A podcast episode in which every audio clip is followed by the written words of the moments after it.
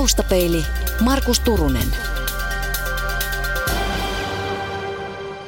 Hengittäminen on aina hirveän hyvä juttu ja tehokas. Elikkä mä tykkään semmoisesta harjoituksesta, minkä nimi on stop. Eli heti kun sä huomaat, että sulla lähtee kierrokset korkealle ja sun ajatus juoksee jossakin muualla kuin missä sen pitäisi juosta, niin sä sanot itsellesi stop. Ja se on kirjainyhdistelmä, joka muistuttaa niistä vaiheista, eli ensimmäinen S on se stop, pysähdy. Sen jälkeen T, take a breath. Hengitä nenän kautta sisään rauhallisesti, puhalla suun kautta ulos muutaman kerran. Sen jälkeen tulee O, observe, tutki mitä se hengitys tekee sun kropassa ja kehossa. Rauhoitu sen hengityksen äärelle ja sen jälkeen P, proceed, jatka, mitä olitkaan tekemässä. Missä sä, Pia Koponen, ensimmäisen kerran törmäsit semmoisen asiaan kuin improvisaatio? Mä oon ollut aika pieni tyttö, kun ensimmäistä kertaa improvisaatio tuli osaksi mun elämää ja tekemistä. Mä aloitin teatteriharrastuksen, kun mä olin 7-vuotias. Ja silloin se meidän ohjaaja teetti meillä improvisaatioiksi kutsumiaan harjoitteita. Siinä niin kun miten se mulle näyttäytyi silloin pienenä tyttösenä, niin oli se, että on joku oikea tapa. On joku hyväksyttävä oikea tapa tehdä se asia. Ja mä en koskaan itse tiennyt, että milloin mä onnistuin ja milloin mä epäonnistuin. Että ohjaaja ainoastaan niin kun joskus se kiitteli ja mä en tiennyt yhtään, mitä mä oon tehnyt oikein. Mä en saanut kiinni siitä. Ja se oli joka kerta yhtä turhauttavaa ja ahdistavaa mennä sinne toisten eteen ja tehdä niitä tehtäviä. Et nyt teillä on 2 minuuttia aikaa, tässä on se ja se, että keksikää näistä joku juttu, esittäkää se meille. Päättäkää missä ootte, ketä ootte, mitä teette ja sitten rupeatte tekemään. Ja tavallaan se, niin kun silloin jäi se suunnaton ahdistus päällimmäiseksi siitä koko improvisaatioasiasta. Se oli pelottavaa, se oli vastenmielistä, koska ei ymmärtänyt, että multa vaadittiin, mutta mä en loppujen lopuksi tiennyt, mitä multa vaaditaan. Joten se impro jäi pitkäksi aikaa ja keskityttiin vaan tekemään kiltisti kirjoitettuja repliikkejä ja kirjoitettiin toki ystävien kanssa näytelmiä, mutta mä en silloin ymmärtänyt improvisoivani. Mutta sitten 1997 mun opintojen yhteydessä niin eräs mun opettaja toi mulle semmoisen kirjan, Keith Johnstonen improkirjan, ja sanoi, että Pia, tää sun kannattaa lukea. Ja miepä siitä vähän vastentahtoisesti tartuin siihen teokseen, koska se fiilis siitä improsta oli edelleen olemassa. Mutta sepä oli hyvin voimakas lukukokemus. Ja sen innoittamana sitten välittömästi ilmoittauduin kurssille. 1998 menin ekalle improvisaatioteatterikurssille, jonka vetäjänä oli Simo Routarinen, ja paluuta ei sen jälkeen ollut. Eli siis se ensimmäinen huono kokemus on sitten käytynyt hyväksi vuosien varrella? No todella, kyllä. Ja monet improharrastajat käyttää tämmöistä ilmaisua, että on kuin olisi uskoon tullut.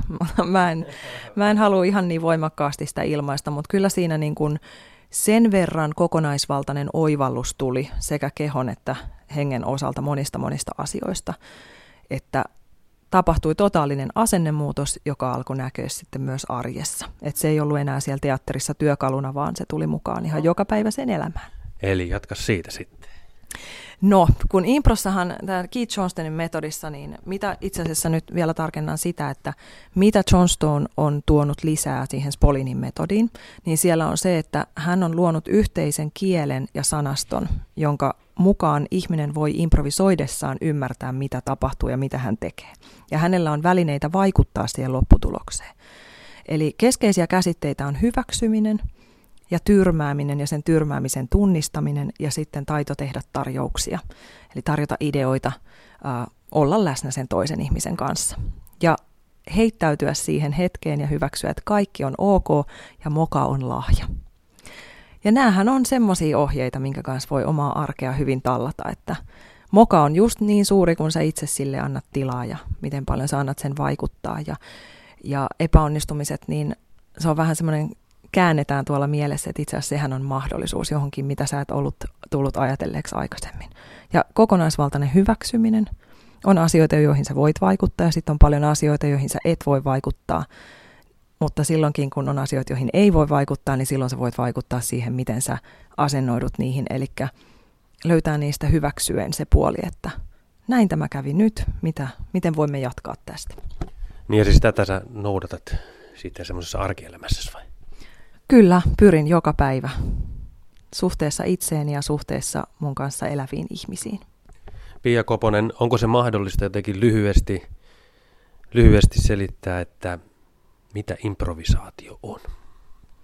Improvisaatio on läsnäolon taitoa, se on sitä hyväksymistä, se on taitoa kuunnella ja kuulla ja tuottaa toiselle kokemus, että hän tulee kuulluksi ja nähdyksi ja hyväksytyksi semmoisena kuin hän on. Eli vuorovaikutustaitojen perusteet. Tuo on mielenkiintoista toi kuuleminen ja kuunteleminen. Mitä eroa niillä sitten? No arjessa valitettavan monesti niin me kuunnellaan toista, mutta me ei kuulla häntä. Ja siinä on semmoinen kerros välissä, että meillä on niin suunnaton tarve ymmärtää, mistä se toinen puhuu, jolloin me ruvetaan tavallaan kuunnellessamme jo tekstittämään päälle sitä, mitä se toinen sanoo. Ja se tekee sen, että me ei lopulta enää kuulla sitä toista ihmistä ja sitä, mitä hän sanoo. Eli kun, no nyt mennään jo sitten neurolingvistiseen puolelle, eli mitä noissa sanojen merkitykset, kun joka ikinen sana on hyvin henkilökohtainen. Kaikilla sanoilla on joka ikiselle ihmiselle omat merkityksensä. Ja nyt heti kun toinen ihminen sanoo sulle jonkun lauseen, se herättää sussa välittömästi jonkun reaktion. Ja se reaktio kertoo enemmän sun maailmasta kuin sen toisen ihmisen maailmasta. Ja jos sä haluat kuulla sitä toista ihmistä, niin sun tarvii tiedostaa se, että mikä se reaktio sun kehossa, mistä se kertoo. Kertooko se nyt siitä toisesta ihmisestä, kertooko se lainkaan siitä asiasta, jonka äärellä te ootte, vai onko se ainoastaan siis sitä, että se toisen ihmisen sana resonoi sussa jotenkin eri tavalla. Mä oon esimerkiksi oman mieheni kanssa törmännyt tähän useita kertoja, että hän sanoo mulle, että roskia ei ole vieläkään viety. Jolloin, jos mä lähden siihen tunteella mukaan, mä otan sen syytöksenä, että aha, mun olisi pitänyt viedä roskat. Vai niin, no etkö sinä niitä voi? Ja näin on tilanne valmis. Mutta nyt jos mä kuulen, mitä hän sanoo, että ai, roskia ei ole viety. Asia, hän vaan toteaa. Voin sanoa siihen, se on muuten totta, niitä ei ole viety. Ja sitten meidän niin arki-ilta jatkuu siitä paljon mukavammin kuin sillä ensimmäisellä versiolla. Kirjassa mainitaan myös läsnäolo ja tässä ja nyt. Ne on ilmeisesti olennaisia asioita. Joo, ja nehän on myös vaikeita käsitteinä. Niistä puhutaan tässä ajassa tosi paljon. Pitäisi osata olla läsnä ja pitäisi osata elää tässä ja nyt. Mitä se kellekin tarkoittaa, on tietenkin niin taas jokaisen kokemusmaailmasta riippuen ihan oma asiansa. Mutta mitä se mulle on se, että jos mä oon vaikka toisen ihmisen kanssa, niin mä hetkeksi luovun siitä mun omasta maailmasta. Ja mä tutustun siihen toisen ihmisen maailmaan. Tapaan katsoa asioita, tapaan olla itsensä kanssa ja auki kaikille mahdollisuuksille, joita siinä tilanteessa on. Uteliaisuutta. Se on rauhoittumista, se on irtipäästämistä ja se on tietoista hyväksyvää elämistä.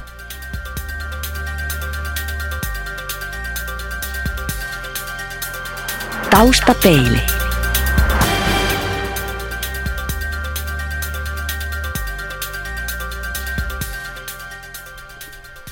No miten kuka tahansa vois tavoittaa nämä sun tämmöiset hienot asiat, mistä sä puhut? Kohtaamalla itsensä. No se on hienosti sanottu, mutta se vaatii vähän lisää ja tarkennusta. Mä suosittelen, jos on semmoinen ihminen, joka on tottunut hirveästi olemaan toisten ihmisten kanssa, tykkää olla porukassa ja jotenkin piilossa, että tämmöinen ihminen ottaisi aikaa itselleen ja olisi hetken aikaa ihan yksin. Kuuntelis hiljaisuutta, kuuntelis itseään. Mä esimerkiksi vein itseni treffeille muutamia vuosia takaperin, kun mä rupesin miettimään, että mitä se, niin se itsensä rakastaminen tarkoittaa ja ylipäätään mitä on rakkaus ja mitä se semmoinen niin hetkessä läsnä oleminen on. Mä päätin viedä itseni treffeille. Mä päätin kuulla itseäni Ja se tapahtui niin, että mä vein Pian ravintolaan ja sitten otin sinne kynän ja paperia ja sitä mukaan, kun Pialla tuli jotain ajatuksia mieleen, mä kirjoitin kaiken ylös. En sensuroinut mitään, hyväksyin kaikki, mitä sieltä tuli. Sitten Pia halusi vähän jälkiruokaa, mutta sitä ei ollut listalla, mutta se sitten tilattiin silti. Ja sitten sen jälkeen, että no mitäs nyt sitten seuraavaksi voitaisiin tehdä. Ja kuuntelin, että mitä mä aidosti oikeasti haluaisin tehdä, mä halusin piirtää. Vein itseni sitten rauhalliseen paikkaan, piirsin 3 tuntia liiduilla putkeen, laitoin kaikki tietokoneet ja kaikki puhelimet seis ja piirsin ja katsoin, että mitä sieltä tuli. Eli niin kun luovuin siitä, mikä teki mun olon turvalliseksi siinä arjessa. Eli tämmöinen niin kun kiirekin voi olla aika turvallinen juttu. Eli mä pysähdyin, sitten mä kuuntelin. Ja se on aika voimakasta, kun antaa itselleen aikaa ja tekee niitä asioita, joita sydän oikeasti haluaa. Se on yksi tie. No sitten siis en väitä yhtään, etteikö improa, mitä mä oon vuodesta 1998 tehnyt, etteikö sillä olisi osansa tässä pelissä. Eli se on kyllä opettanut sanomaan joo ja myös niille omille ajatuksille. Eli se on se suuri rikkaus improssa, että sä opit hyväksymään toisten ideoita, mutta sä, niin kun sitä kautta opit myös hyväksymään omia ideoitasi ja olemaan armollisempi itseä kohtaan. Impron kautta mä oon löytänyt myös sisäisen tulkuttajan tai kommenttiraidan, joka jostain syystä kutsutaan myös järjenääneksi, joka aina välillä tilanteissa touhuaa ja haluaa osallistua, kauheasti kommentoi ja kertoo, että mikä on vaikeaa ja mikä ei onnistu. Etukäteen on joskus ollut viisaita sanoja, mutta usein tässä hetkessä niin ne ei ole tarpeellisia enää. Sen kommenttiraidan kesyttäminen on ollut yksi juttu. Ja sitten myös NLP, eli neurolingvistinen prosessointi. Mä oon siinä useamman vuoden opiskellut sitä, ja sieltä on myös avautunut paljon semmoisia asioita, mitkä on auttanut siinä löytämään sen intuitiivisen tason, joka on herkullinen maailma. Mutta sä oot sitä mieltä, että tämä tämmöinen arkipäivän improvisaatio ja tässä ja nyt oleminen, läsnäolo ja kuunteleminen, se on mahdollista ihan kaikille. Kyllä, ihan kaikille. Ikään ja sukupuoleen katsomatta. Se on meissä oleva tila, joka täytyy vaan löytää. Onko improvisaatio helpompaa jolle toiselle kuin jollekin toiselle? Joo, on. Lapsille. Se on ihan hirveän helppoa. Ne tekee sitä koko ajan. Eli mitä alkaa tapahtua sitten, kun lapsi menee kouluun, niin sitten alkaa tulla niitä sensuroivia kerroksia ja esteitä siihen matkan varrelle, joka sitten vaikeuttaa sitä improa. Mikä siellä koulussa musertaa tai lyttää näiden lasten luovuuden tai improvisaation? No siihen on varmaan monta selitystä. Mun mielestä siellä on liian suuret ryhmäkoot. Eli tässä hektisessä ajassa niin lapsi, jos kuka, tarvitsisi sitä rauhoittavaa aikuista, joka ehtii pysähtyä hänen äärelleen, hyväksyä hänet semmoisena kuin hän on ja auttaa häntä niillä keinoilla, jotka hänelle on tutuimpia, niin eteenpäin. Liian moni lapsi tulee tai ei tule nähdyksi ja kuulluksi semmoisena kuin he on. Eli heitä ruvetaan muovaamaan tiettyyn muottiin sopiviksi, jotta heitä on helpompi käsitellä siellä ryhmässä. Ja silloin tämmöiset niin kuin kaikki tietää sen, että on erilaisia oppijoita. Toinen oppii tekemällä, toinen oppii lukemalla asioita, toinen oppii piirtämällä, kuvien kautta. Niitä tapoja on suunnaton määrä. Joku oppii siitä, että se saa kuulla, kuinka se tapahtuu. Ja tämmöisellähän ei ole tilaa tavallisessa luokassa. Ja silloin, kun blokataan siltä ihmiseltä se hänelle luontainen tapa oppia, niin tulee erilaisia vaikeuksia. Sitten hän rupeaa suorittamaan, arvioidaan numeroilla, esimerkiksi tämmöisiä liikuntaa ja taitoaineita. Annetaan ymmärtää, että näissäkin on tietty tapa, jolloin sä onnistut. Ja semmoinen niin kuin perustavanlaatuinen hyväksyminen just sulle ja sille ainutlaatuisuudelle, mitä sä tarjoat, niin sitä ei mun mielestä ole. Ja se tappaa impron, koska impro sykkii nimenomaan sillä kerroksella, että mitä vain sinussa on. Yle.fi kautta taustapeili. Yle, Radio Suomi. Yhteiskunnasta olisi hyvä jotenkin saada hiottua pois sitä suorituskeskeisyyttä ja semmoista yksilökeskeisyyttä, ja että katsottaisiin pikkasen pidemmälle kuin vaan tuohon muutaman askeleen päähän. Että mä oon sitä mieltä, että kyllä meillä on kaikki tarvittavat voimavarat olemassa, että ne pitäisi vaan suunnata oikein. Niin, ja sitten tietysti tullaan ihan niinkin pieniin asioihin, jos näin voi sanoa, kun esimerkiksi siihen joka luokan omaan opettajaan, jonka merkitys voi olla yllättävänkin suuri. No kyllä, siis ainakin mun oma kokemus on, että en olisi tässä, ellei mulla olisi ollut ihana Arja Hohti aikoinaan ala-asteella opettajana, että kyllä sillä on ihan valtava merkitys. Totta kai, koska eri ihmiset tulee eri ihmisten kanssa toimeen eri tavoin, että toisten kanssa on helpompi olla kuin toisten. Kaikkien kanssa voi tulla toimeen, mutta toisten kanssa on helpompi olla kuin toisten. Pia Koponen Taustapeili vieraana ja puhutaan improvisaatiosta. Miten sitten tämä rajanveto näyttämöllä tapahtuman tai taiteiden puolella tapahtuvan improvisaation ja sen arkielämässä tapahtuvan improvisaation kanssa, niin onko se sama asia, jota toteutetaan vaan eri paikassa? No okei, joo. Teatterissa improvisaatio menee sitten sinne esittävän improvisaation puolelle, eli sitten on tarkoitus tuottaa katsojalle semmoinen usein viihdyttävä kokemus hetkessä syntyvää taidetta. On se sitten musiikkia, mitä tahansa, tai sitten ihan sanallista teatteria.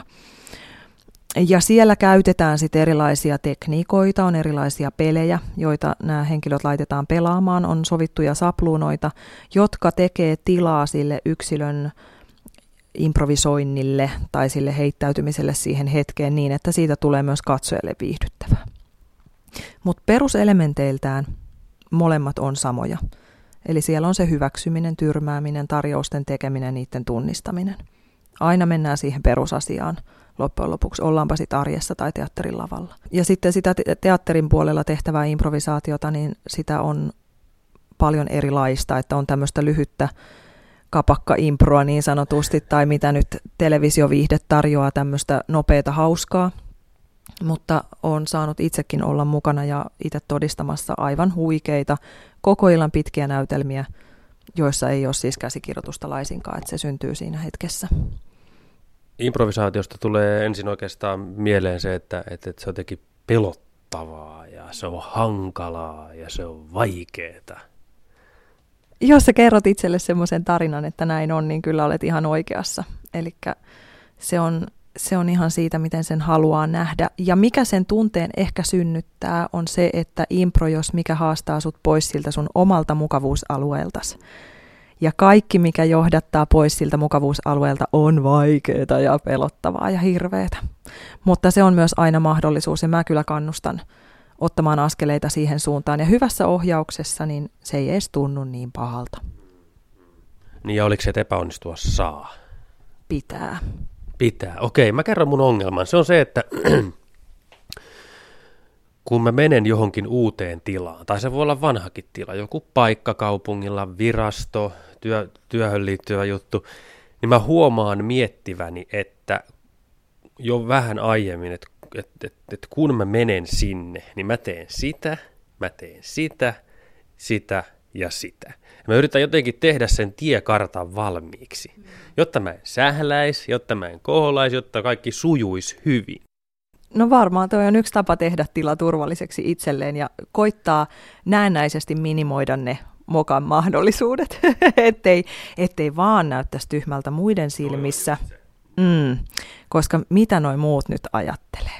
Ja tämä on, ja se on jännittävää, että kuinka paljon sinä itse asiassa, kun sulla on tommoinen tiekartta ja sä meet sinne virastotalolle, niin kuinka paljon aikaa sä käytät siihen, että sä ajattelet ketään muita kuin itseäsi. Mutta silti sä ajattelet, että kaikki muut siellä virastotalossa olevat ajattelee vaan sua. No sä voit vaikka pelata semmoista peliä, että siellä on sua varten järkätty kiva yllätys. Sä oot ehkä saanut vihjeä. Ajattelet niin, että siellä virastossa, niin, että sä oot saanut vihjeä, että sulle on järkätty kiva yllätys.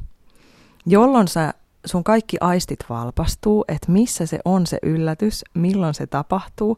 Sulle tulee semmoinen positiivinen tärinä itsellesi. Sä katsot ihmisiä silleen, että tuoko noista joku mulle paketin vai onko täällä, mikä juttu täällä on meneillään. Jolloin sä pystyt olemaan läsnä hetkessä ja sulla on semmoinen hyväksyvä asenne olemassa, jolloin itse asiassa mikä tahansa tapahtuu, niin on vaan plussaa. Ja silloin, kun saa semmoisen asenteen elämässään päälle, niin voin kertoa, että on paljon hauskempaa. On siis kaksi tapaa hakea passi. Jännittää ja kehitellä semmoinen juttu, että niillä on joku yllätys mulle siellä. Esimerkiksi. Tai sitten jos hirveästi jännittää, niin sittenhän voi myös leikkiä semmoista peliä, että ajattelee, että ne kaikki on siellä alasti. Niin saa itselleen niin kuin ajatuksen ainakin itsestään pois hetkeksi ja saa semmoisen hyvän lämpimän olon sisälle. Nyt jos mä sanon kaverille, että mä menen hakemaan passia ja mä ajattelen, että ne kaikki on siellä alasti, niin mun ystävä ei tietysti sano siihen yhtään mitään, koska hän pitää mua nyt lopullisesti kajahtaneena. Niin, no sit on asioita, mitä sä haluat jakaa ja mitkä sä haluat pitää ihan omana tietonaan. Ja sitten toisaalta, tämä on myös mielenkiintoista nyt, en voi olla mainitsematta, on ohjannut tämmöisen näytelmän, kun yksi lensi yli käenpesän tuonne Lempäälän nuorisoseuralle. Ja siellä juuri ollaan käsitelty tätä hulluuden ja normaaliuden välimaastoa. Kuka sen loppujen lopuksi määrittelee, mikä on normaalia ja kuinka moni meistä on normaali. Että jotenkin se, myöskin ne tarinat, että mä oon tietysti omien elämänvaiheiden ja kokemusteni kautta myöskin tullut hyvin voimallisesti käsitelleeksi nämä, että mä oon päästänyt irti siitä, että mun tarvitsee tietää, millaisia tarinoita minusta kerrotaan ja voimistaa sitä omaa tarinaa, joka tekee mun elämästä paljon helpompaa. Että mä oon ollut semmoisessa koulussa, suoraan sanottuna elämänkoulussa, mutta ihan konkreettisesti koulussa, että missä mä olen lähtenyt suorittamaan ulkoisia arvoja ja määritellyt itseni sen kautta, mitä minä teen. Ja kun mä pääsin pyöräyttämään sen ympäri, että itse asiassa mä olen paljon muuta kuin se, mitä mä teen, niin se on vapauttanut energiaa sitten paljon muuhun. Voi esimerkiksi kohdata mielenkiintoisia uusia ihmisiä.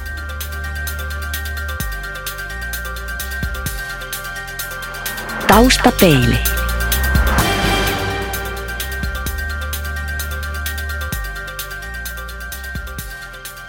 Pia Koponen puhuu näin. Taustapeilin aiheena on improvisaatio. Olisiko nyt pieni aika sellaiselle jonkunlaiselle toisenlaiselle harjoitukselle, ei oteta tuota passihakujuttua, vaan joku muu.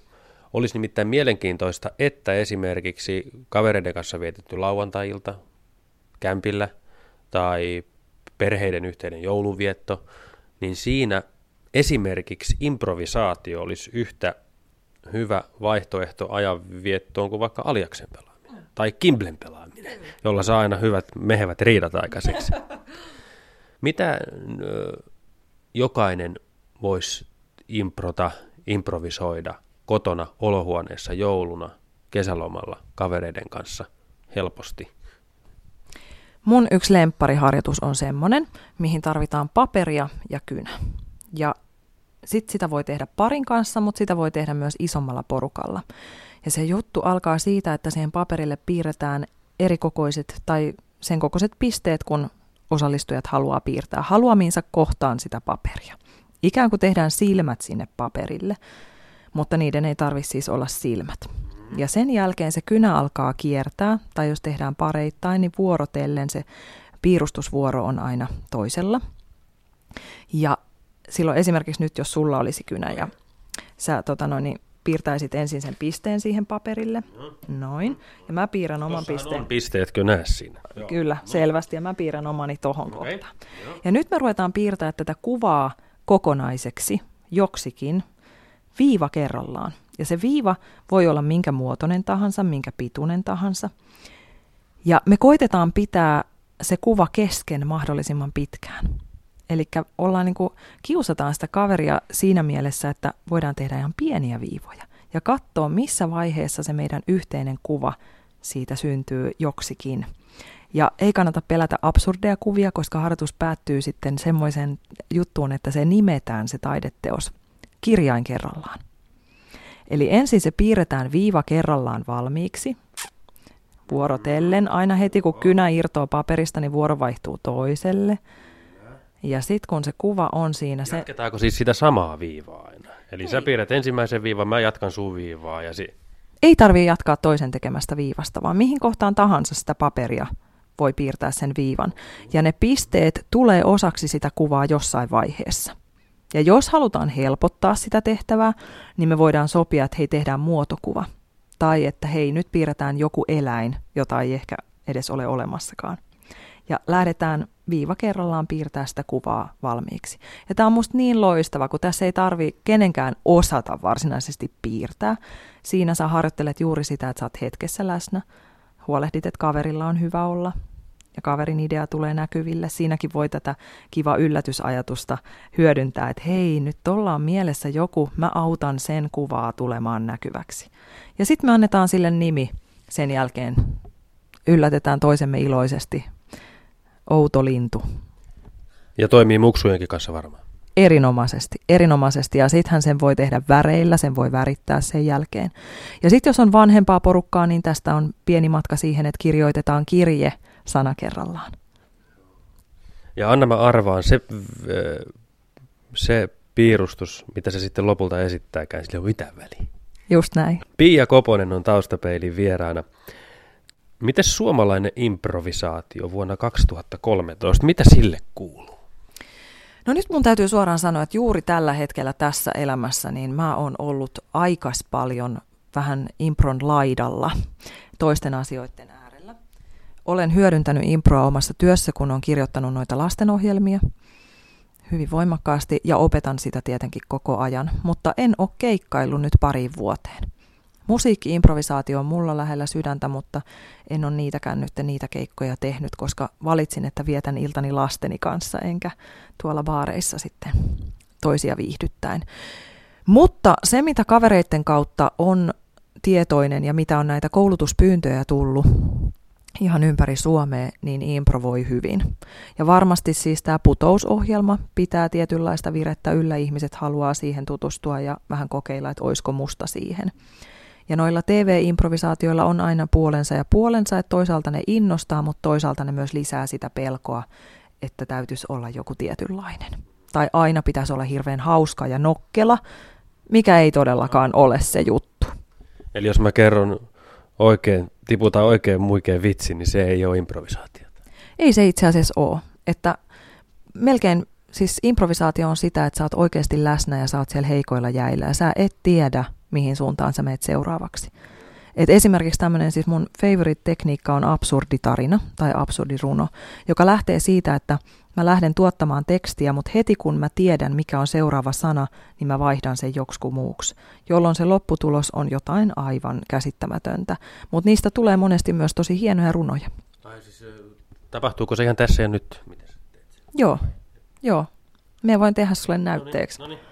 Sano mulle vaan alkusanan, mistä se lähtee. Alkusana. Mä sanon alkusanaksi juna. Juna kulkee pilven lailla, hattara huutaa, älä seis, silloin silmästä sattuu, piikit työntyvät lihaan kuin kurpitsan siemen, josta 1 miljoona kalaa voi uida kohti maailman ääriä.